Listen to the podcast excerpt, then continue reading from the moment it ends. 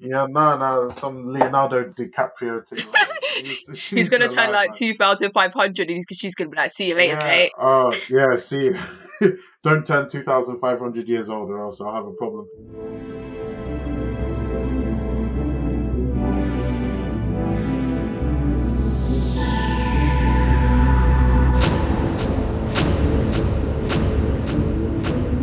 Hello and welcome back to the Popcorn for Dinner podcast.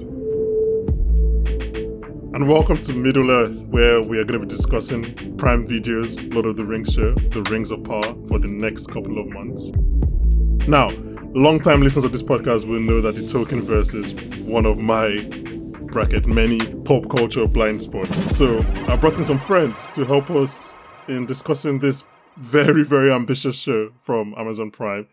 Um, and joining us for the ride, now that they've set up their subreddit on why Sauron was right, guys, help me welcome Priscilla and Chizzy. Yes. How are you guys doing? Good, good. Looking forward to it, man. Yeah, I'm good. I'm good. Are you ready? Yep. Here to talk shit about Sauron. Talk shit. I thought you were pro Sauron. Oh yeah, I will. It's, it's a positive thing as well. Okay, because by your only other appearance on this podcast, we know that you're pro every villain in history, apparently. So, uh, Cheesy, good luck. Best of luck in, in dealing with that. Um, I'm happy that you guys agreed to come on the podcast and talk about this show, um, this episode, first week, first two episodes. Um, after our very very smooth preamble into talking about this this episode, it was, it was very smooth. We we set the time, we all made it for the time, and we all just started recording very smoothly. It's been a great day so far, hasn't it? So Oh yeah. uh, but you guys, you know what? Before I leave them talk about Lord of the Rings and the Rings of Power, bit of admin quickly. There's lots of stuff going on our podcast right now. Um, if you're currently watching and enjoying this great season of industry, um, guess what? We had the privilege of speaking with the creators, uh, Mickey Down and Konrad Kay earlier this week. So if you were watching industry and like industry, you can check that out. It's up, up on the feed. Um, if for, unfortunately you're in the UK and you're waiting for it to drop on BBC. That will be out end of September, I believe. Um, and yeah, our weekly coverage of industry continues next week as we head towards the season finale. Um, if you aren't watching industry or not a fan of industry, please get involved quickly because it's really putting together a very good um, second season. Um, and yeah, also keeping with our fantasy movement right now, we're also covering House of the Dragon weekly. Um, friends, some friends who are well versed in the A Songs of A Song of Ice and Fire book and lore are covering that weekly. So yeah, if you have any background questions, if you want to know why Viserys is being told by everyone to marry a child on this week's episode, uh yeah, check the podcast and we'll have weekly episodes dropping every Wednesday on that.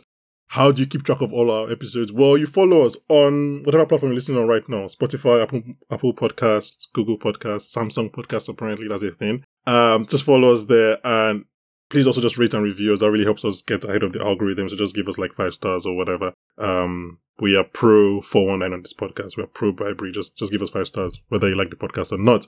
Um, I also want on YouTube. So if you prefer to watch your podcast, check us out on YouTube as well. Um, yeah, that's all the begging I'm going to do. And I'm going to hand it out to you guys. I hope you guys have fun in talking about this show um, Cheesy, please try to curtail Priscilla's worst impulses as best as you can. I'll try my best. You might, so you might not know this, but last time she was on this podcast, we were talking about um, Doctor Strange in the Multiverse, and I found out that some of Priscilla's favorite fictional characters are Magneto and Doctor Doom. Those are the people that she stands. She stands villain. So, like, good luck to you. Um, good luck to you. Uh, but yeah, I don't know. Is there anything you guys need before I leave and let you guys get your Tolkien nerd stuff on? No, good. We're good. Okay, well, thanks again for coming on the podcast. Thank you for agreeing to do this. And I hope you guys have a lot of fun discussing the show. Sweet. Uh, thanks so much.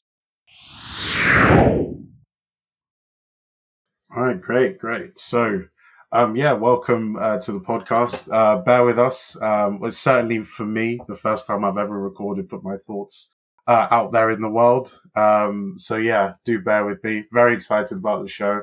Really excited to speak about it with um, Priscilla um, as well. Uh, so where I thought we would start uh, was sort of establish what kind of fans we are. Uh, first, I think with the Tolkien world, there's a lot of people that are very deep into the lore, and there are some people that are very deep in only with the Peter Jackson trilogy. I just wondered where you would class yourself there, Priscilla. Okay. I, oh, this is a bit of a tough question to answer.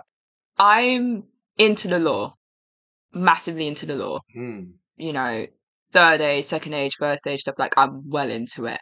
However, I'm not like a massive nerd. Like I can't tell you this will happen this time, and this blue wizard did this, and then this Maia did this. I, I can't tell you everything, but I know enough more than the casual watcher, if that makes sense.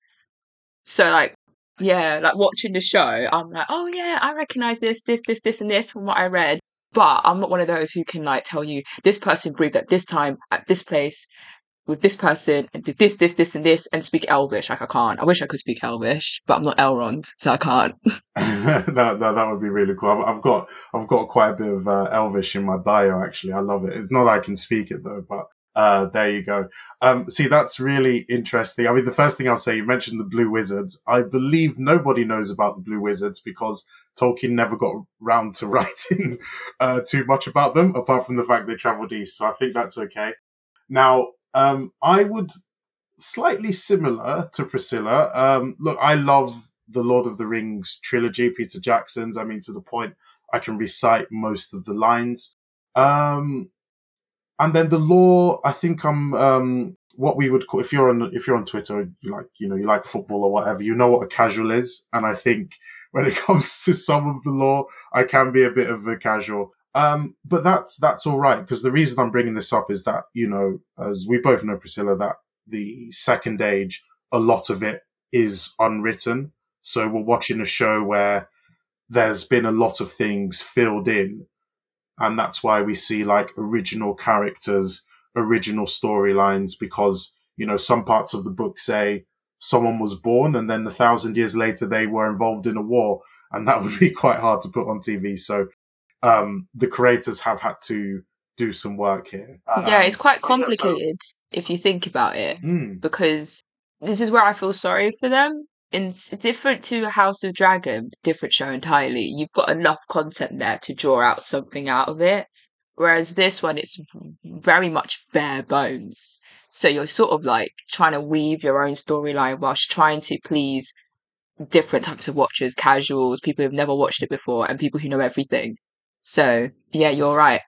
Exactly, exactly, and that's why you're bound to get different opinions um, on the show. And I think you know for that reason, it's sort of important to take the show as it is. I mean, given Tolkien, who is also dead, did not write this cover to cover, there are just going to be some things that people either won't agree with um, or love, and that's just going to be a bit of a you know a dividing point. But at the same time, that's no excuse not to write a good story. So um, let's get into it. What did you think of the uh, first episode? So, uh, my thoughts on the first episode I really loved the way they reintroduced us to Middle Earth. That was the thing that got to me. Like, it felt like I was a kid again watching Lord of the Rings, and you're being reintroduced to new characters, but the same feeling inside. Like I remember when I saw Frodo and Bilbo and Gimli and Legolas and all these massive characters for the first time as a kid. And then this show felt very similar to that, but very far removed. Because it's really easy for like these adaptations post a massive trilogy to sort of feel like, oh, I'm just watching part two of Lord of the Rings or The Hobbit, etc., etc. As this felt so completely removed from it but you still have the same feelings. Yeah. My sis, my sister, my sister L, right? the main bitch, yeah. her men hated her. Yeah. They hated her. She had, but she's got that dog in her. She said no to eternal life. She said, "You know what, man? Like my op's my op. You killed my brother. Let's go." Let's Go, which is so far Yeah. removed from. I remember when you remember when you read The Lord of the Rings for the first time when you watch the actual Peter Jackson films and you see Cate Blanchett as this like ethereal woman. Apart from that one scene with Frodo when Frodo offers her the ring and she goes completely Mm. psycho. So I'm like, rah. So this like she was proper like warrior queen. I was like, all right, sorry, all right, sorry. Yeah, no. I was so surprised. honestly yeah it, it was um it, it's like an interesting take on our character. So like like i said you know like with me being a peter jackson um aficionado like the only the only galadriel i know is cate blanchett's um uh character. Um and you know that very regal calm apart from in one moment yeah with frodo um in in the uh, looking well i think it's i think it's called. Um yeah so so this was a different character but i you know and, and just to like comment on the first thing you said you know the feelings that you had the reason why you felt like you were watching lord of the rings again because there's a sort of formula in there. So they start you know immediately like with a prologue. You know they're talking about how did we get to this point and you know a little a little scene to like you know set things off a bit like you know lord of the rings with deagol and smeagol um, we have um, obviously completely, in fact, you know, not nearly as messed up as as Deagol and Smeagol, but um, you know, you have her playing with the boat, showing a bit of power, um, and their friends sinking it, and then you know, obviously, you've got uh, Finn. Um, I'm, I'm pretty sure I've, I'm sure I'm missing half of his name, Finn something, um, uh, talking to her, and it's a really beautiful moment. But I think the other thing that gives you that feeling as well that sometimes you don't realize you're perceiving is the cinema, cinematography. And I would encourage anyone that hasn't watched it yet to just watch it on big of a screen as possible because you can see the budget. The, the shots are incredible, the care taken. And then uh, shout out, um, I think his name is Bear McCreary, um, who did the music as well and just really captured that Middle Earth feeling. So I thought it was a really good um, reintroduction. Um, so what did you? But what did you make? So I know obviously we've got the um, um, you know her men abandoning her because she wants to you know go after and avenge her brother. She still believes Sauron is around. But what did you make of the um, you know the fight scene with the troll and stuff like that? Like you know what did you make of that fight choreography? It was the whole fight choreography from the start to finish was brilliant. Even in the prologue, um, it was just pretty like it felt like you spent time and effort doing this, and that's all I asked for. It felt like you were there. I don't know how to Yeah. explain it, but it felt like I was there. Like it genuinely felt Tran- like yeah, it transports transports you straight into it. And I always love it when fights. I think that's what made. I know we keep harping back onto the original trilogy, but I think that's what made it so great because you felt like you were in Helm's Deep. You felt like you were in all these places. And watching that fight with the troll and all the other fight sequences because we had a we had a lot for a first episode. To be fair, I didn't think we Yeah. were going to go straight into it like that yeah, yeah. but it was absolutely brilliant the, the way the choreography was used you did feel like she was she still was feminine in some of her movements i don't know if that makes any sense Um, I mean, like, like, like light on her feet. Yeah, like, light I on mean, her uh, feet. like elf. the really. only way i can Yeah. explain it is you know the way Arya fights in game of thrones Yeah, yeah, that sort of quickness and lightness of her feet and yeah you can tell they spent a lot of time and effort trying to make this exactly right and in exactly in the style that tolkien would have used and in the way he wrote as well so yeah i love the fight Yeah. scenes yeah, yeah. A bit like fighting uh, with Grace. I, I mean, I've seen some people compare it to, um, you know, the, the set pieces that was used for like Legolas and stuff like that um, in The Hobbit. Although, to be fair, a lot of people do criticize some of the set pieces in The Hobbit, like Legolas jumping off. Fall, I think rocks were like falling, and he was like, yeah and he jumps off it But you know, then he's also, but you've also got the really good ones when he takes down the Mumakil, when he's sliding down uh, the stairs uh, at Helm's Deep and stuff like that. So I guess, I guess it's just like a bit of a mix uh, of that. But um, yeah, I thought that was good. So uh, and then from there, um, I believe the next scene, I might, I might be mixing them up, but we'll cover each scene anyway. Um, we have those two strangers um, with the huge antlers on their back. And um, I actually remember that that was one of the first bits of uh, promotion that we saw. and um, it turned out that these were just completely random characters. It was to introduce the Harfoots, um, wasn't it? Um, as they passed by, um, and I was wondering, I was wondering what you um, would have made of that. You know, particularly because a lot of people know, um, you know, not just Peter Jackson fans. I think you know, uh, well, obviously not just Peter Jackson fans, uh, but a lot of people, you know, see the Halflings as people that were like side characters in Middle Earth. So, like, what did you make of their prominence and their introduction in the first scene? I was very conflicted because I was of the opinion that I actually didn't really want to see one. Yeah. Unless they were Yeah. to the side.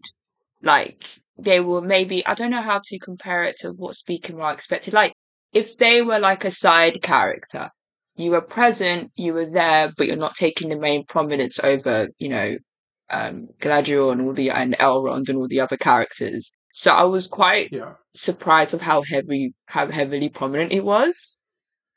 Um Yeah. I wasn't too mad at it, to be fair. I was expecting to be madder than what I was. But Yeah. I would have preferred it if they weren't as prominent, if that makes any sense. No, it does. I agree with you because, um, like, I mean, when I saw them, uh, you know, don't get me wrong, people had problems with, uh, the Hobbits for other reasons that, um, I don't think we'll get into here.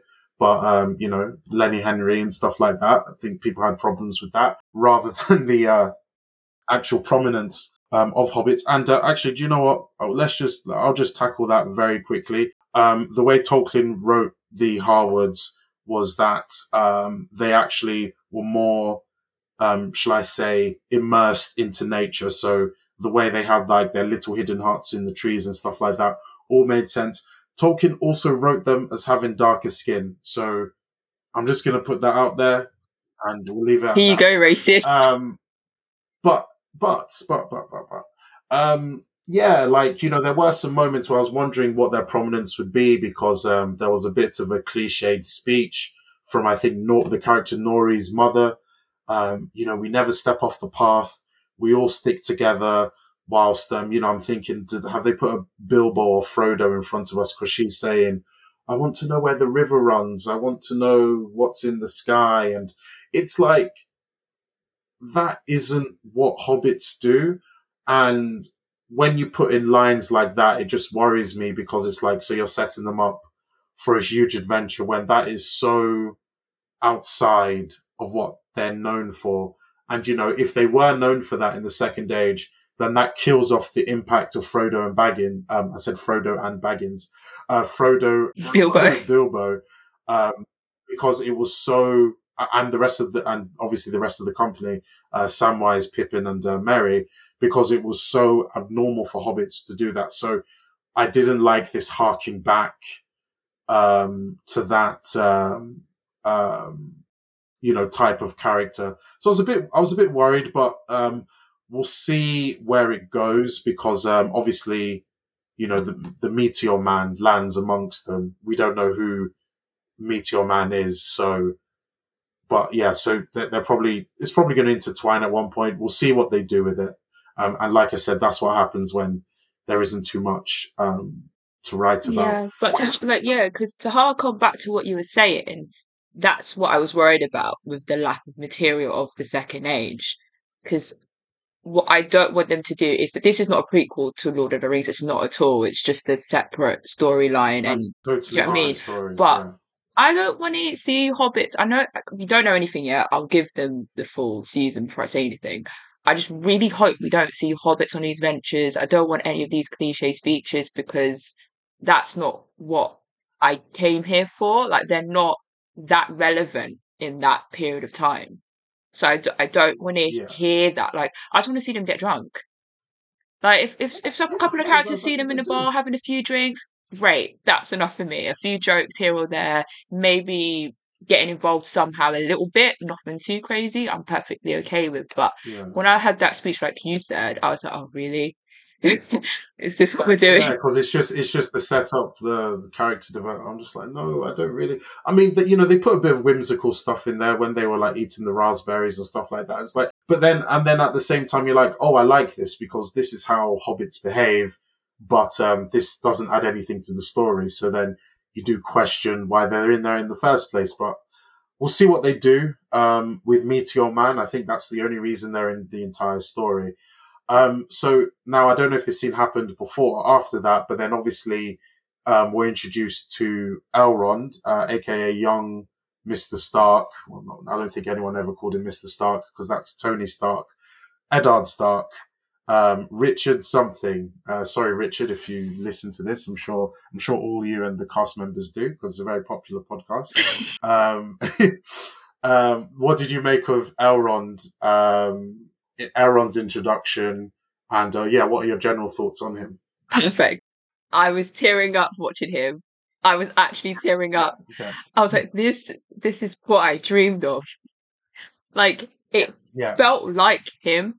He was he was all knowledgeable when he was reading his little writing in his little book, and then he was talking to Galadriel, and he was talking to um, Durin later on, and he was like, uh, the, the, "I don't." This is going so far ahead. This is in the second episode, I think. yeah, yeah. Well, we can talk about him in general. I mean, they, they both came out at the same time. Yeah. So it's, is when he goes, "Oh, I've not seen you for twenty years." And for him, it's like five minutes, and then he goes, yeah, "Yeah, you've missed me getting married and having kids, mate."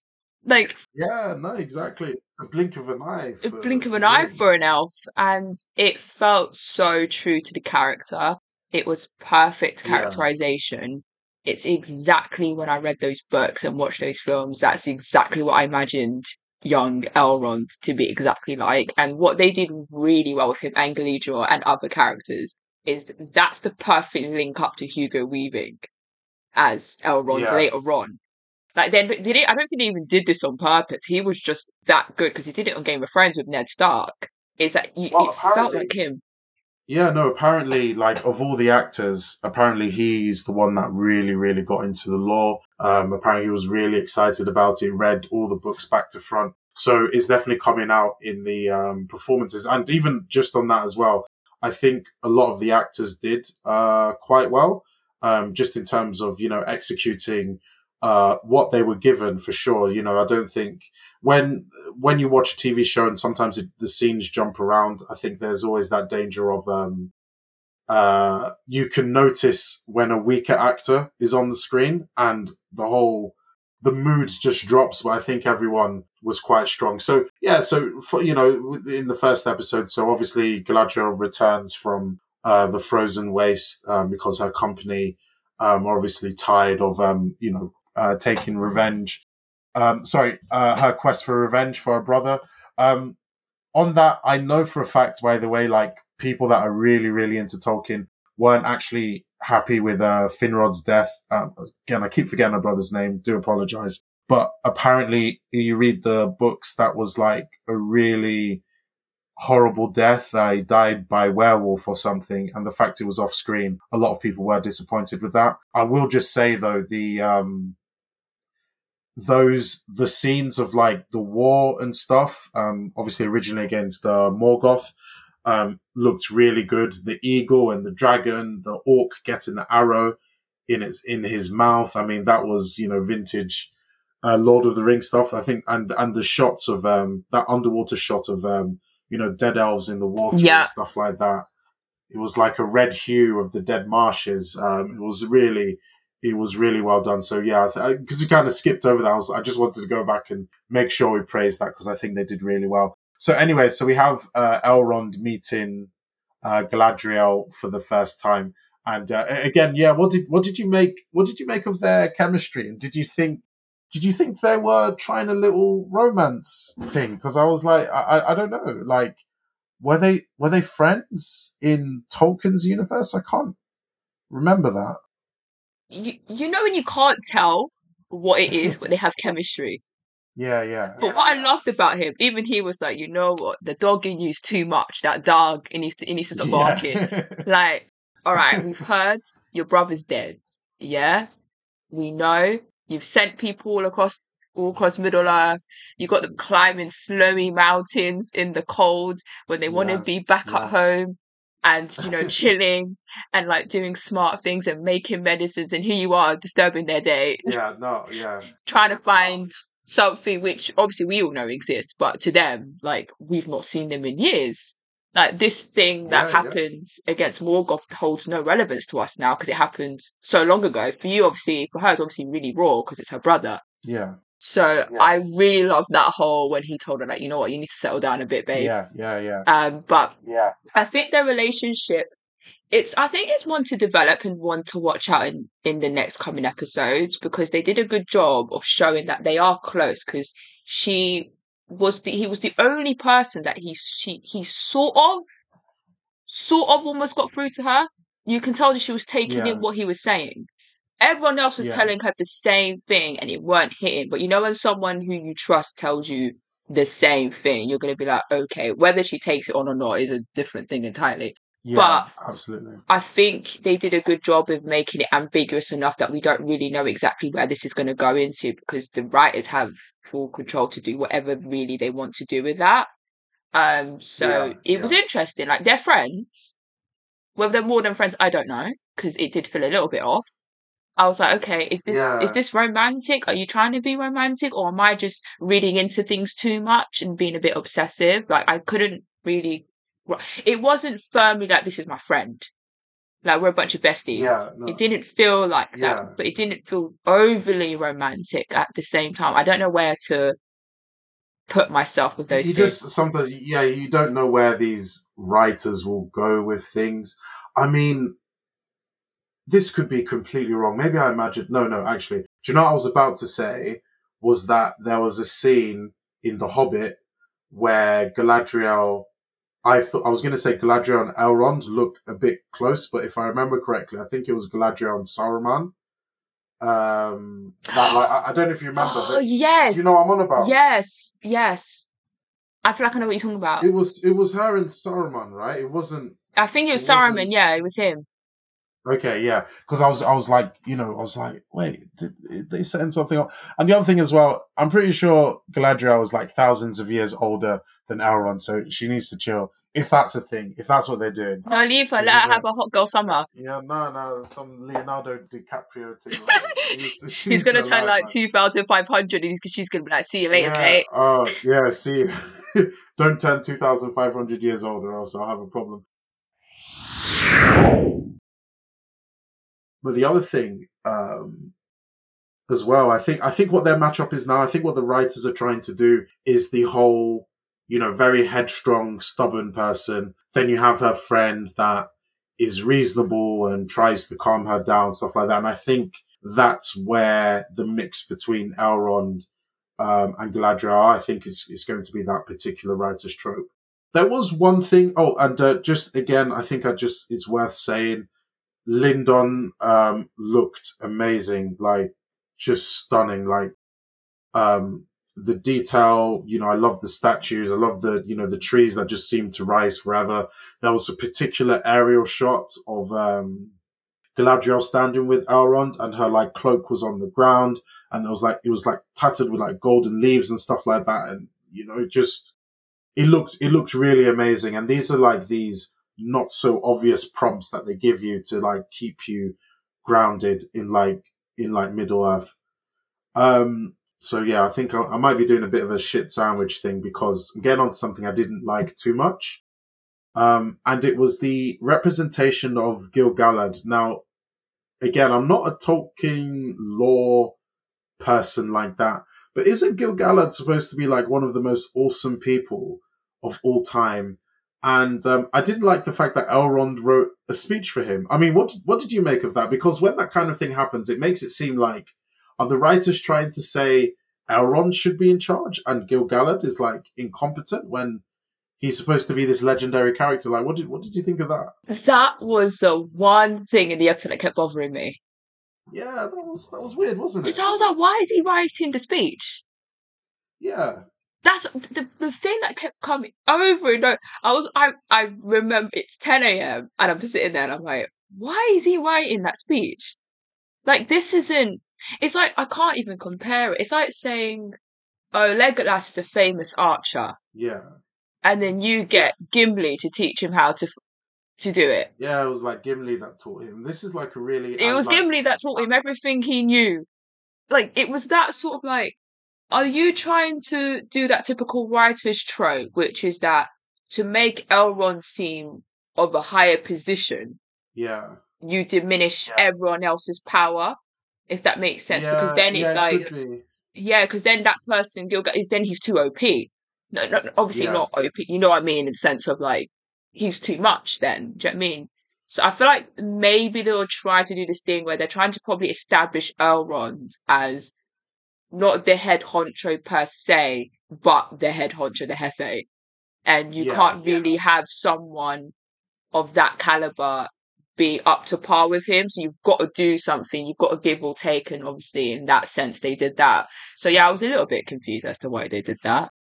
Yeah, and I think I, I don't know. Again, like you know, the writers, you know, may be writing for people that, um, again, you know, maybe maybe even for people like me, but like at the same time, I'm just aware that Gil-galad was um, a very prominent person, and you know, not like someone that needed speeches uh, written for him. And you know what you said about um, putting like other people down. You know, they they might be they might actually be going for that angle. I mean, the fact that um, you know, some elf comes along and says to Elrond, you know, only lords are invited to this particular meeting and stuff like that. And, you know, you've got people probably looking at the screen, but, oh, but, but, but he does turn into Lord Elrond. Oh my God. He was getting rejected at the start, but he, he is going to end up as Lord Elrond and, you know, stuff like that. And I think it, it's a bit too on the nose. And like, again, I'm not deep into Tolkien lore, but I can imagine stuff like that annoying uh, quite a few people.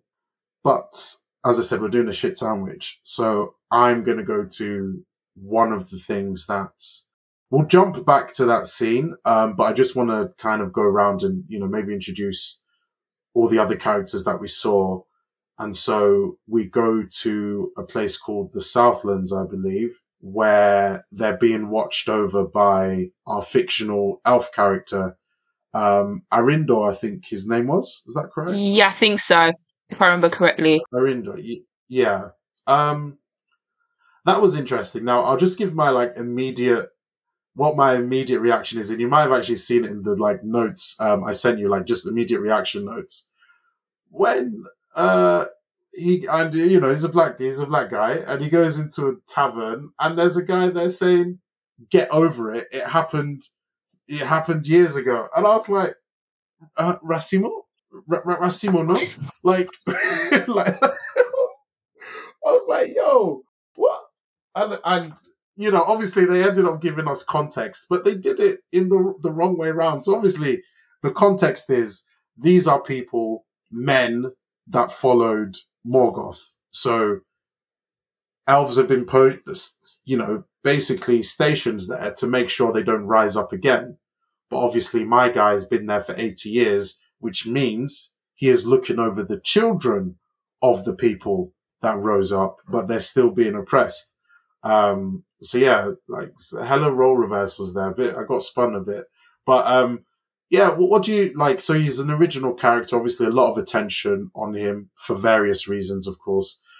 Uh, yeah. What, what what did you make? Like, what was your initial what was your initial thoughts when you, you saw you saw him on screen and like his first few scenes? That scene in the tavern, literally, when you texted me that, that's the first thing I Oh. thought as well. I was like, wait, wait, wait, wait, wait. Am I watching Django? Yeah, it's I like, was like, yeah, what? It's like, get, damn. get over it. I was like, what? Get over what, bro? What do you mean? I thought he was talking to me. I'm like, oh, wait, wait, wait, wait, wait. Yeah, I know you ain't telling me to get over it. Then I have to remember, wait, wait, wait. Uh, We're not he, in. said, he said it was so much venom. He said it was so much venom uh, as well. I'm like, you're enjoying this. You're enjoying Oh. this role a bit too much, Vlad. Yeah, we've got to do some investigations on you. Clearly, it was giving Yeah, like yeah, yeah. uh, Michael Fassbender in Twelve Years a Slave. I was like, that was a bit too much for me. Yeah, oh, honestly, all these people that sign up to Tarantino movies and are like, you enjoy this, and you know he's got a lot of reoccurring characters as well. It's like you enjoy this a bit too much. Why do you sign up for? You've done he's done twelve movies. You've done ten of them to come and say the N word. I'm like, bro, like. anyway, Yeah, anyway, but on- anyway, onto anyway, him. You know what? He was the one character who I was most excited to see because I was like, he had such discourse surrounding him, um, running up to the show. Yeah, He was very stoic, very um I Yeah. don't want to say repressed, but very like lettered by the law, like very like to himself, Yeah. which was quite interesting to watch. Um, because everyone else, you there's very vibrant, very in your face in terms of their personalities and what things they're into, what things hurts them, what things anger them, what things make them laugh, etc., etc. And he was the one character on the show you really couldn't get a read on him Mm. Apart from the interaction with the lady that we probably will talk about, um, Yes. his little love interest, but I, you couldn't get a good grasp on him, which I kind of liked though, because I'm like, you're so different to everyone else because you're. He seems Hmm. very typical military type in terms of what he's Yeah. experienced. Like, I'm to myself, I follow everything by the letter of the law, stoic, brave. You Hmm. know, I'll get if if this was in the modern world, I'll get my bravery medal and I'll get knighted. Like that's what he sort of represented. So to see him open up with that interaction, um, Yeah. very interesting. I thought, oh, this is new. You're acting a bit brand new. You're smiling. You weren't smiling before. And I think his character Mm. development probably going to be the most interesting. It's the one I'm actually most excited for. Because obviously, typically, I was excited for Gil-galad and Galadriel and um, the dwarves that you're in and stuff, which we'll probably talk about later on, and Elrond. But yeah. Yeah. he makes me so excited because I want to see where that takes him later on. Like, how Yeah, much will he open up? Will he change aspects of his personality? Because he's going to have to adapt, anyways. Because you can't be Yeah. stoic like that for so long. You've got things coming out for you now. Like we we know, like these guys aren't dead, and this is you know, and it's not over. So it'll be interesting to see what he'd be like facing a similar situation from hundreds and hundreds and hundreds of years ago with a new personality type, if that makes sense, with his new personality as he develops. So his character development is one that I'm going to be keeping an eye on because I think they will nail the show properly if they nail him. Yeah. Yeah. That's where I think it will hinge on. If they fail him, then I'm going to be, I'm going to look at it with, with, with some, not disdain, but with some disappointment because it's, there's so much there that can be Yeah, used. yeah. That's so interesting. Like, why are you stoic? What happens? Like, what made you this way? Who can, like, will she be able to pull it? Well, also we'll talk about, will she be able to pull it out of you? Would that change the way you view the upcoming war entirely? Um, would that change the Yeah. way you maneuver military wise, personality wise, with making friends? Because he seems very alone, yeah. very to does, himself. he like, does. he didn't have any besties No. No. on him at all in comparison to the other elves. Because usually with elves, you always see them with other people. They're all like together. Yeah, companionship. There's companionship then. It was very interesting to see one very isolated and on his own. So I'm quite excited for that. I don't know what you think. Yeah, yeah. I think maybe they're and they're setting him up to come to a decision basically because um, you know, like like we said, one of the overriding themes of this is the lack of actual written material. So it is an opportunity for the writers to come up, you know, with really good uh plot points, um, if that makes sense. And I think this man that has been sent to guard this town of people, town of traitors in the elves' minds, um, but then obviously, like quite clearly being in love with one of the townsfolk, um, is is a very interesting way to go, and they, you know, they can take it all over the place. You know, they're, you know, every every good story needs that, you know, introduction, the conflict, you know, the decisions people make, and the journey um, that they go on. And uh, yeah, probably the reason you know he he is that way in, ter- in terms of his stoicism and stuff like that. I mean, my brother's bored, and the only thing he's got to look at is uh, you know he's just overwatching his town. That's probably never going to rise up again, um, because you know in some ways it makes you think you know you know why would they? We're not our fathers. As far as far as they're concerned, you know Morgoth is dead. They probably don't even know who Sauron is, and all that sort of stuff.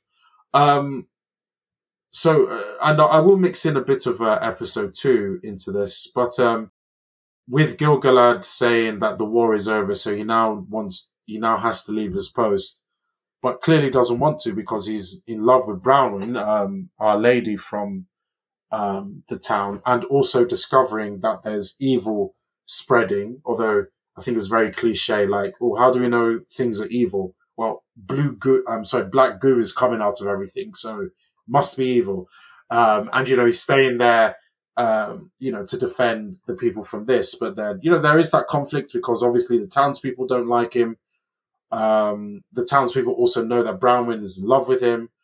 Um, so yeah, there's a lot of places that story can go, and I think that's one of definitely one of the more interesting subplots, and it'll be interesting to see how they tie them in um, to the rest of the story. Um, what do you, what do you make of Brown as a character? I've, I've seen the actor before um, in How I Met Your Mother. Um, that's the one Barney should have married. By the way, he messed up crazy. He messed up crazy. Um, what did you what did you make of her as a character? I really liked her. I Yeah, really, yeah. really, really, really liked her. I think she brings a sort of humanity to it, if that Yeah. makes any sense. Because I think sometimes, being a healer and stuff like that. You know? yeah, because I think sometimes you sort of forget that, you know, these are, I don't know how to explain it. You get so caught up with, I want to see this, this, this, and this, and this, and to see like someone like her in that world and seeing how it actually affects everyone around. Because sometimes you're so focused on the wars and wanting to see orcs and wanting to see Sauron and all that stuff, which is fun. But I think actually seeing people like her and the actual consequences to Mm. certain actions, if that makes sense. And I think her relationship with Gil Galad was very, very sweet. Um, and Yeah. very touching and it was one of the nice humane moments on the show because the show was a lot and very mm. intense Yeah. and very Yeah, heavy which yeah. i loved and i had no complaints about but it was quite nice to get those nice emotional beats and these humane interactions because in the midst of everything that's going on there's also companionship and commun- community there as well and i think Yeah, which is important. which is important and i think she did a brilliant job in that and the actress was very very good very Yeah, very good. Yeah, really good. don't know what you thought about her No, I thought she was great. Actually, I like like I said, um, you know, earlier uh, in the recording. I think every in terms of acting performance, like you know, we're jumping around so many different places. Oh, and again, see, every time we like have this talk, I always think of something to just throw in to really compliment the transition from place to place. Them using the map and actually like you know showing us where people were. So like if they're in the Sundering Sea, if they're somewhere in, I was about to say, uh, the Shire, but obviously the Shire doesn't exist till the third age, or at least they started recording history, uh, in the third age. Uh, but that map, the map transition was, um, was really, really nice. So, uh, yeah, so, and back, so back to the acting, like whilst all that transition was happening, I never felt anyone's acting performance, you know, fell off. There wasn't, there wasn't, um, you know, that, that really obvious change in who we're doing. And you can imagine if they're in these different locations, it's likely these things were filmed in different countries, maybe weeks apart. So it was really good to see that, you know, each group had a really strong performance. So what we'll just do now, so we've kind of introduced uh, most of the characters that appeared in episode one. Um, let's talk about a few more characters and then I think um, we'll just like loop through what the main thread of the story is because Galadriel is obviously the main character. I just want to touch on the other characters that we see. Um, so Bronwyn's son finding what appears to be a broken sword that also has Sauron's mark on it. Um, what did you what did you make of that? Any any thoughts around that? Was it not weird? Something so strong and powerful was just sat in some random village and nobody knew about it. What do you think about that? That was insane. yeah. That was insane. That was I imagine those creatures were hunting for it or something. I don't know. That was were there for. bloody, bloody insane.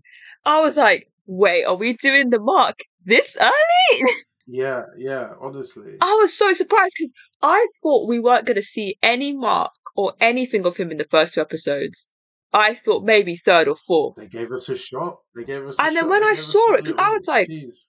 Maybe I'm going crazy. I had to rewind it just to make sure that it is what I saw. And then when I saw it, I was like, oh, wow, okay. So yeah, I was yeah. it do you know what it was good it surprised me but it was good because i quite like it because you still don't know who who he is on the yeah, show Yeah. It gives you enough to know he's there. We know he's there. Obviously, it's in the trailer, but we don't know who he is.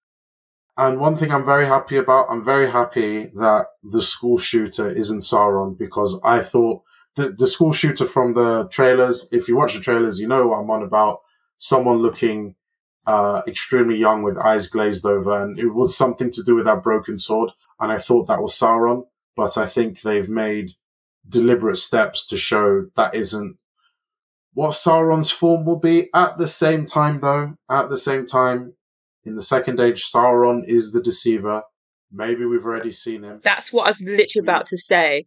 They did Yeah, it don't know who he perfectly. He's a deceiver. like when we're meant to second guess who he is. Yeah. Like you're meant to think, Yeah. is it this guy? Is it this guy? Is it this guy? Think of it like you know the whole Mephisto thing. That's what Yeah, this yeah, is meant to be like. Behind, Also- behind everything. Yeah. Also, I just realised that instead of saying Arondir for about Brown Bronwyn, I said Gilganis.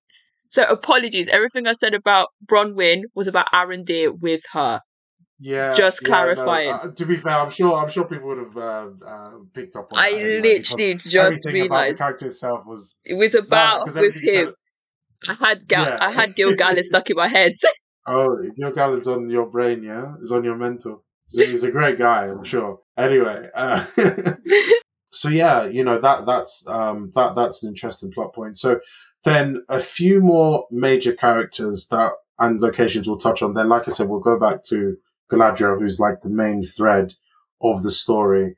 Um, so we also have uh, Celebrimbor, who has really limited screen time, but I thought was very interesting. And it's so short that we can talk about both his appearances, or at least his mention. So Gil Galad's obviously saying to Elrond, you know, have you heard of Celebrimbor? And Elrond, you know, makes this guy sound like a celebrity. He's like, yeah, yeah, of course I've heard of him. Uh, you know, the, one of the best forgers ever and all that kind of stuff. Sounded quite excited, uh, to meet him. Uh, then when you meet Gil-galad, um, so, so you got me doing Gil-galad as well now. Uh, when you meet Celebrimbor, um, he comes across as the archetype that is obviously brilliant, but is unsatisfied. He's talking about how Fëanor made the uh, uh, I can never say it properly, um, which is like, yeah, the mo- one of the most beautiful jewels to ever exist. And he says something like, you know, I want that level of greatness, which, you know, you're the guy that's about to forge the rings that are going to cause havoc. But I like the way they were setting it up, like, you know, and it wasn't even, they didn't even go straight into the rings. They were like, I need a forge first, you know, I need to sort out a forge. And then obviously, and again, we're in, you know, mixing into episode two now. Uh, we've got him, um, sending Elrond off to, uh, Khazad Dûm. But, you know, what did you make of, what did you make of Celebrimbor? Because, um, he's obviously a very significant character, but, um, his screen time was really limited, I think, in the first two, uh, episodes. He's probably the most significant character due to the Yeah. absolute mess he causes Middle He's the guy that made the nuclear weapons. It's He him- made him. that- He he created. He, He created them Hiroshima bombs, man. That's what he did. Oppenheimer- He's, he's Oppenheimer. He's Oppenheimer, Literally. Earth, yeah. But you know what? I love the whole tortured artist thing he had going on. Yeah, Like, yeah, I loved it. Like that's exactly what I think. Like you know what? Like I know I'm good, but I could be better. yeah, Like, nah, like he nah, can- Like I know I have talent. exactly. Like you could tell that you know the pressure is getting worse for him. Like yeah, y- oh my days, yeah. It's like his head was in the clouds. I was like, you you're not even gonna understand what you're actually gonna do in the future. Like you're complaining now, yeah, you're complaining now. But if you see what you what you caused because you created it, all the miss that the absolute havoc you caused Middle Earth because of your like I, I wanted to shake it, but you don't understand. Your creation is coming to you. Well, yeah, but no, I loved it. He had me pissing myself. I'm, I was laughing the entire time. I'm not gonna lie. The whole thing of Elrond making him seem like some sort of Elvis Presley. Like Yeah, yeah, this no, is exactly. the guy. Like this is this is him. He was like he is him. He, fan love, fan love, fan love. Uh, honestly, honestly, but yeah, no, really good introduction, and I think uh, I did like the uh, foreshadowing. You know, I want to do something as significant as uh, Fëanor, that sort of stuff. I, I, I really did enjoy that Um, because um, that's the kind of thing. You know, uh, you know, people make memes about it, but you know, the whole Leonardo DiCaprio like clicking at his screen thing. Yeah. But I, I, as a as a TV watcher, I want I want th- those feelings. I want those feelings. Um, and you know, for example, a lot of people, again, just to even take it, you know, way back to the start of the episode, you know, some people were very excited about the two trees that they showed at the start because, um, yes. Yeah, see, even you like, you know, before, before there were sunrises and, uh, you know, Morgoth uh, came and messed everything up. But I was sitting there like, oh, that's a really beautiful tree. I'm sure it means something, but, you know, that's gone over my head. But, you know, obviously other people were really, really excited. I squealed. I was in my room. Yeah. I was like, when I saw the two yeah, trees. And that's how I felt when Celebrimbor, and you know, I played uh, the Shadow of Mordor games. So, if, oh, I remember um, those games. Yeah, yeah, yeah. So Celebrimbor's like, you know, the second, like, you know, basically one of the main characters. Um, because as a Tolkien fan, you know, I didn't even know, uh, if, if, sorry, not as a Tolkien fan, Peter Jackson trilogy, if you are only into that, you would think Sauron is the one that picked up the hammer and did whatever he did. I don't think Celebrimbor's even mentioned. No, so. that's that's what the films. The films. Don't get. I don't want anyone to shoot me. Those are my favorite films ever. Right, I always recommend yeah, it. But that's where I feel like it it it went wrong a little bit in that sense. Because when you read the Lord of the Rings books and you read all the lore and stuff, I'm like, oh, so you're telling me Sauron didn't? create? I was bare thinking because I watched the films yeah. first. Sauron, I thought he worked day and night creating those rings. That's what, it, that's what it sounded like. That's what it sounded so. Like, like the literal line from the movie is, "He forged in secret a master ring to control all others, and into this ring he poured his cruelty, his malice." I, I, I swear, I can, I can do the entire movie. Bar for bar. His cruelty, his malice, and his will to dominate all life. Then he shows the ring one ring. To ring to rule them all. Oh, come on. I can, I, I swear, like, we'll do a bonus episode. I'll just literally sit here and I'll just recite the entire you, movie. I love it so Yeah, much. you do that. I'll do all of Aragorn's lines. That's my dog. Or Gimli, or Gimli, or Gimli. and I suppose you think you're the one to do it. That, all that, all that good stuff. Anyway. You can never be um, friends with an elf. never trust an elf, yeah. Sorry, Reese, that's a terrible impression, but um, we appreciate you, yeah? Uh, thank you for giving us Gimli. And then, so he sent Elrond again. We're just mixing into the um, second episode, but I think I think just as an introduction, it's really important we actually start. We just cover off what we thought of the characters because at the end of the day, we were being introduced to them. So I think it's also worth discussing Khazad-dûm. Now, again, Khazad-dûm looked absolutely incredible. Obviously, it was crazy to be like, you know, this is where uh, Frodo is uh, 3,000 years later, but the entire place is a ruin. And to see what it looks like, I'm sure Tolkien fans enjoyed that because it is described in his books of the way it used to look like halls of splendor and all that kind of stuff. Um, I had no idea that Elrond was friends with um, one of the sons of Durin. Um, is that I, I don't know? Is that something you've come across? I, I had no I'm idea. Because it was it's been ages since I read anything on it. Because I literally kept telling myself to refresh my memory on the second age because there were things that I remembered mm. overtly, like I could call mm-hmm. upon instantly. That was one of the yeah. things I forgot. Oh, okay. That's one of the things I forgot. So when I saw it. I'm like, did this happen? Because then I'm like, yeah, it, yeah, it yeah. did happen. And then when I think I saw a tweet someone made and it jogged my memory. It completely okay. jogged it. So they were friends. They were friends. Yeah, yeah. They weren't like bestie, but yeah, they were cool. Yeah. Okay, okay, yeah. Because when it was like, you know, you missed my wedding and stuff like that, I was like, oh, I didn't know it was. I didn't know it was that. Uh, I didn't know it was that tight. Um. So yeah, yeah. No, I, I mean, I did look that they had, you know, they had good chemistry. I thought Durin's wife um acted really well uh, as well. I think that's like a character you just kind of, you know, sort of fall in love with, uh, that, uh, the whole matriarch, um, of the whole piece. Uh, so yeah, that was good. And then, um, another, I think just one more person to explore because I think this is really important. Then we'll go, we'll just quickly thread through the story and I think we'll end it there. Um, but the mystery man, the meteor man, who do you think this guy is? Everyone says is? something different, right? I thought a Maia or a blue wizard, Hmm. right? I go on Reddit, yeah. people are telling me Gandalf, and I'm like, that would make, and I'm like, surely not. No, don't do it. Surely Don't do not. Surely they Don't won't put Gandalf. That will make no sense. Like that. Don't do that fan service. I'm, I, Ian McKellen or whoever plays young Ian That's not, McKellen. even, that's not even fan service. That is that is It's pure stupidity. Because when someone said Gandalf, Yeah. I'm like, he's with hobbits, and people are like, you can understand why he's friends with hobbits. But like, No, that, that's not. I'm hoping That's- it's a Maia. I'm hoping. Yeah, That's what I'm hoping. it's it's it's got it's it's, It's got to be, but like- at the same time, yeah. Um, Someone said Saruman, which was a left field No, shout, but then and I was like, that I don't know if that makes any sense. It being no, Saruman. Um, like just just technically, I know from a technical point of view that Saruman was part of the Istari order. Yeah. So that's where uh uh was what's his name Radagash or whatever. Yeah. Gandalf and Saruman come from, and they didn't land until the, The third age. So it can't be them. But Yeah. yeah, because it was very Right? Yeah, interesting pretty hearing people's like, because when they were saying Gandalf, I'm like, I'm pretty sure he went around then. But I'm like, would they Mm. actually forego creative license and put him there? 'Cause I was trying to think like them. Would you actually? Because it might obviously me and you wouldn't do it, Yeah. but would they? Would in their minds would they actually do it? Because I was not thinking Gandalf at all.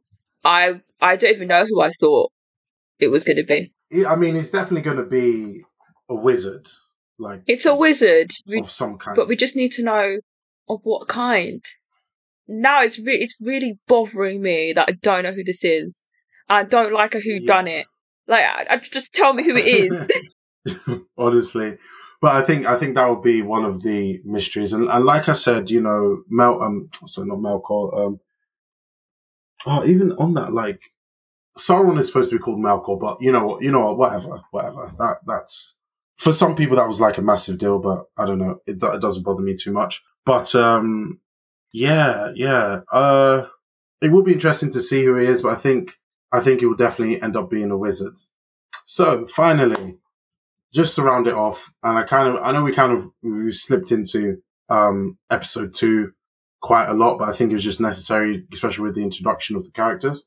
Um, finally, so we've got, to return back to the story. So Galadriel comes back from the, uh, let's just call it the frozen waste and is convinced, well, Gilgal, uh, Gilgalad is convinced that the war is over and everyone should go home. What's more is that her and her company can return to the Undying Lands. Now, a lot of people I've heard in the Tolkien universe had a big problem with that because that is like effectively their heaven. And it's like, how is someone just simply able to grant them that? Do you know what I mean? Um, now how can you just like grant someone, you know, eternity just like that, that they can just sail across? Um, so I did find it weird, but again, I, it's not something I know too much about. Um, you know, do you have any opinion on, um, Gilgalad saying, well, you can return to Valinor now? yeah, because why did he say that? That's my the thing. war's over, apparently. Like, I was sitting, I'm like, realistically, no. Like, that's not, that's not, Yeah. do you know what I mean? It, I It's had, a. I had an issue with it. It wasn't something I'm going to get raging pissed about and like do a, you know, YouTube video and have caps in my titles and stuff. But it was a bit more Yeah. like, what the hell's going on here? If that makes Yeah. sense. it does, it does. Um, I don't know narratively what that does for the show. Like, I don't mind changes. Oh, I'm a liar. yeah. I mind changes to lore. But I can't, I won't mind it too much if it narratively makes sense. Well, see that that's the thing. And so like if we follow the story, it seems like the entire thing, and I don't know if you've seen the preview to episode 3, but we're going to be introduced to the Num- Numenoreans. And it seems that the whole thing was like a plot device to get Galadriel to Numenor. Um, she doesn't want to go back to Valinor who's obviously, you know, ends up being convinced by Elrond, but she knows in her heart she doesn't want to go.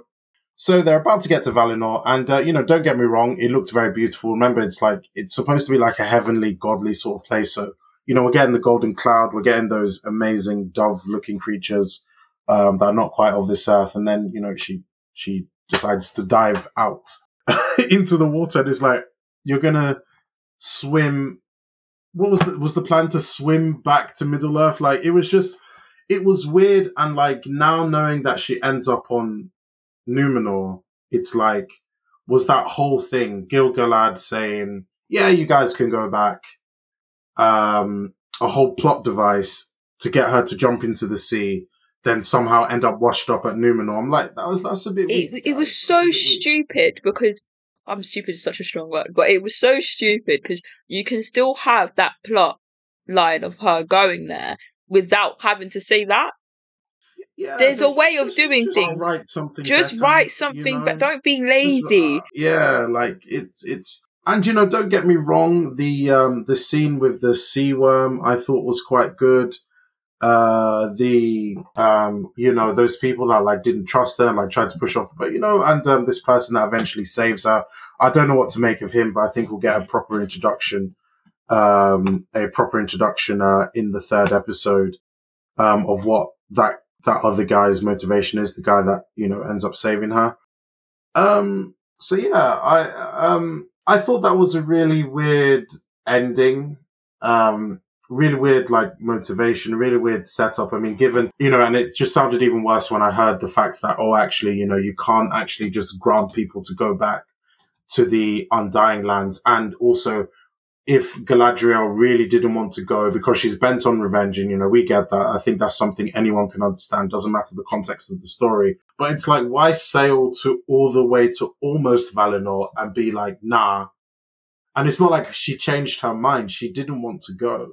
You know, look, look at, shout out, shout out Arwen.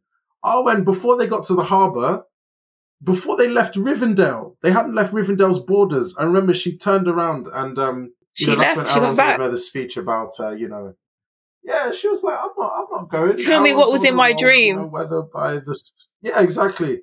What have you seen? What? Tell me what you've seen. Tell me what you've seen, Father. No, because you nailed it. You actually nailed it. Because for me, her character arc that you've shown in the last nearly two hours was that she's stubborn, she's headstrong. Every time someone tells her to give up, she digs her heels in even further. And I understand if they were able to convince her to maybe there's a way to to show that she can be malleable without doing that. If their thing was trying to show Yeah. that she can actually she will actually hear people out and she can actually adapt her plans, then you can do it differently than the way because what's the point of you going, Oh yeah, I'm gonna go and then go, Oh see ya, I'm gonna Michael Phelps my way out of this now. Because then what was the whole point of having Gil Galad Mm. say that statement in the very first place, if that makes any sense? So yeah, Yeah, because if it was like Arwen where she was about to get on the boat and then she goes, you know what, this ain't for me, lads. Off I pop. And just, They could have just done that. I'm if- gonna if- swim. But yeah, you know, but that, I think I don't know if I'm just being nitpicky and I'm just being a bit of an, an arse about it. But No, that that was a big that was a big um issue, I think, because like there's lots of positives around this um episode. I think they've made an amazing effort with the characters, the costumes, the locations, the way things look. Some of the shots, the music was incredible. Like you can tell the budget went into this. Like I said, it's very cinematic. I love, uh, you know, almost all the characters. I'm still a bit unsure about the Harfoots and um, what their involvement will be, but I'm very intrigued about the Meteor Man. So loads of things that are obviously going to keep me invested in the story. But remember, Galadriel's our main character, and what they've made her do over the past two episodes is a bit silly. Um, just creating something, you know, completely unrealistic to place her at a certain point. I think you just need to write better. I, I, you know, I'm not a writer and, you know, but you guys get paid for it. So, you know, do what you get paid for. Um, but look, no, but like overall, that's what, you know, my friends asked me. I said 7.5. Uh, my brother, um, is one of those that has actually decided to boycott it. I told him it was good. He said, I'm not watching it, uh, at all. Um, so I don't know what that's about, but you know, you know, shout out to him. I'm to try and convince him to watch it just so even if he wants to get angry about it, he can, he can, he can jump on. I'm um, literally, I was literally going to yeah, do the yeah, same to my boyfriend. My boyfriend's a huge Lord of the Rings fan, so I was going to just try and be on the Yeah. blower to him, be like, watch the damn episode, like watch it. Watch the watch the damn episode. No, you have to. It's have to worth it. him with something. I don't know. I'm going to threaten my brother. It's worth it. Because I think a lot of people were. I think me and you even were cheesy ourselves. Like we're gonna, let's. I'm gonna call it spade a spade. Chizzy and I, for weeks, actually not we weeks, for months, were very skeptical about this show. We were Yeah. very worried. You know, Sauron Hive was a bit worried about where this was gonna go. But like, if Mm. we, if us two of all people can watch this and feel like, you know what, I like this. Like, I actually prefer it over the Hobbit series, excluding the second one. I actually prefer it more than the Hobbit at the moment. Like, going into it, I immediately Mm. like it. With the Hobbit, I was having such nitpicky problems with it. Whereas this is a, so- Yeah. I give it, a- I give it a solid eight. I was pleasantly surprised. Pleasantly surprised. The Yeah, that's what I gave it characterizations for the most part was good. The setting was great. The music was great. Costuming was brilliant. I think the dynamics between different characters are really good. I think it's the, actually something I don't know if we touched on. The way they spoke was so Tolkien Shakespearean like. I was obs- I was like, Yeah, this is yeah, they got that exact right. like this is what I wanted. Like you're meant to sound like from a completely different universe. This is exactly what I'm. Do you know what I mean? Because I think sometimes whenever you get fantasy Mm. shows, they put a policy British accent on and like, yeah, now look, we're in a new land. Whereas with the Yeah, use of honestly. language on the show, like there's so much more that goes into it than just an accent. There's the way you talk and the language you use, and yeah, I think the show did a brilliant, brilliant job in bringing Tolkien's worlds to life. Because that's exactly like when, because it's really Yeah. hard to extrapolate. I'm going off a tangent here, but it's really hard to extrapolate books and lore into film and TV adaptations because there's some things that are so literal that you can't it's- put it's into a film or TV show because it won't make sense in a TV show. But they strike a good Mm. balance in making it seem like, okay, this is Tolkien speak, and this is exactly what he would probably visualize of his world. They will have some teething issues, of course, but for the most part, I enjoyed it. I'm not a huge. I'm, okay, I am. I I do stand Galadriel. I do stand her. I'm I'm a liar. I do stand her. But like I I really liked what they did with her.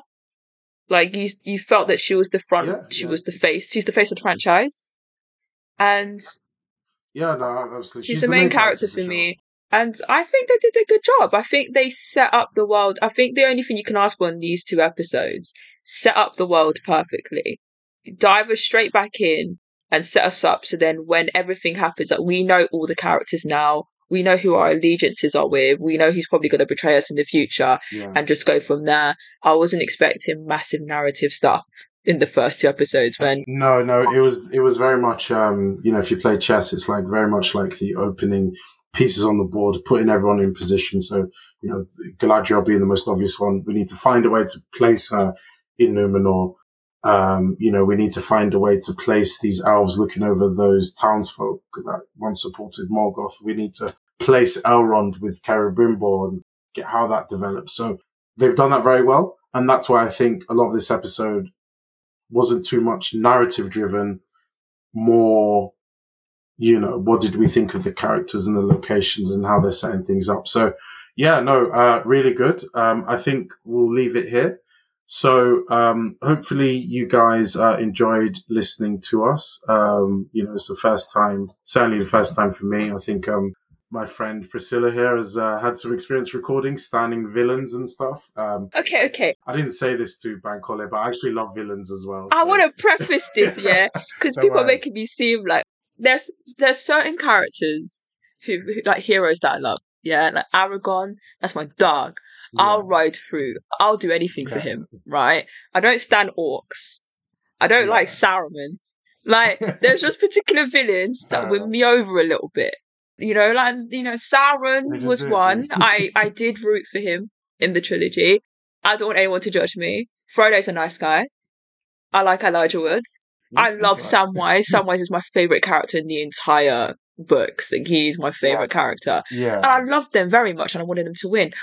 A sick part of me wanted Sauron to because I just wanted to see what he would do, Just to see what would happen. I mean, it's a bit like just when, to see. um, It'd be like Thanos when he snapped his finger. It's like, what, what would you have done, Sauron? What would you have done?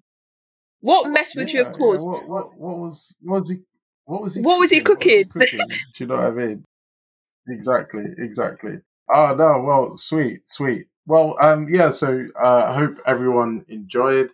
Um, so um, this is not the only thing we talk about um, on this podcast. Um, we actually have um, some really, really uh, all the all the hot TV shows at the moment, basically. Um, so that includes Industry on BBC. There's actually a weekly recap with the actual creators of the show. That's how big this is. And of course, we've got House of the Dragon weekly as well. Um, be sure to uh, follow us on uh, social media. Uh, Priscilla, I don't know if you want anyone to follow you. If you want to drop your at, a little plug. Oh, oh, okay. Wow, not the social media drop. Um, so it's Priscilla. So the usual spelling of Priscilla, but just with an X instead of the first I, I D K on Twitter. If you want to, you know, if you want to shit talk with me about Tolkien, go ahead.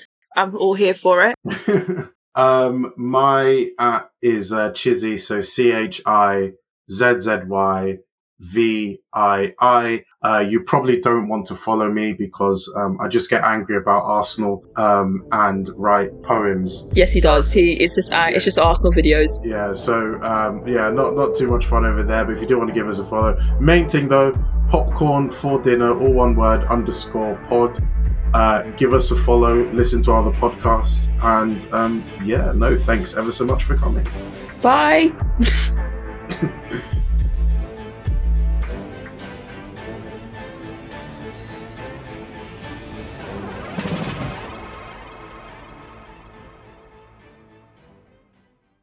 oh my gosh. We recorded a podcast, man.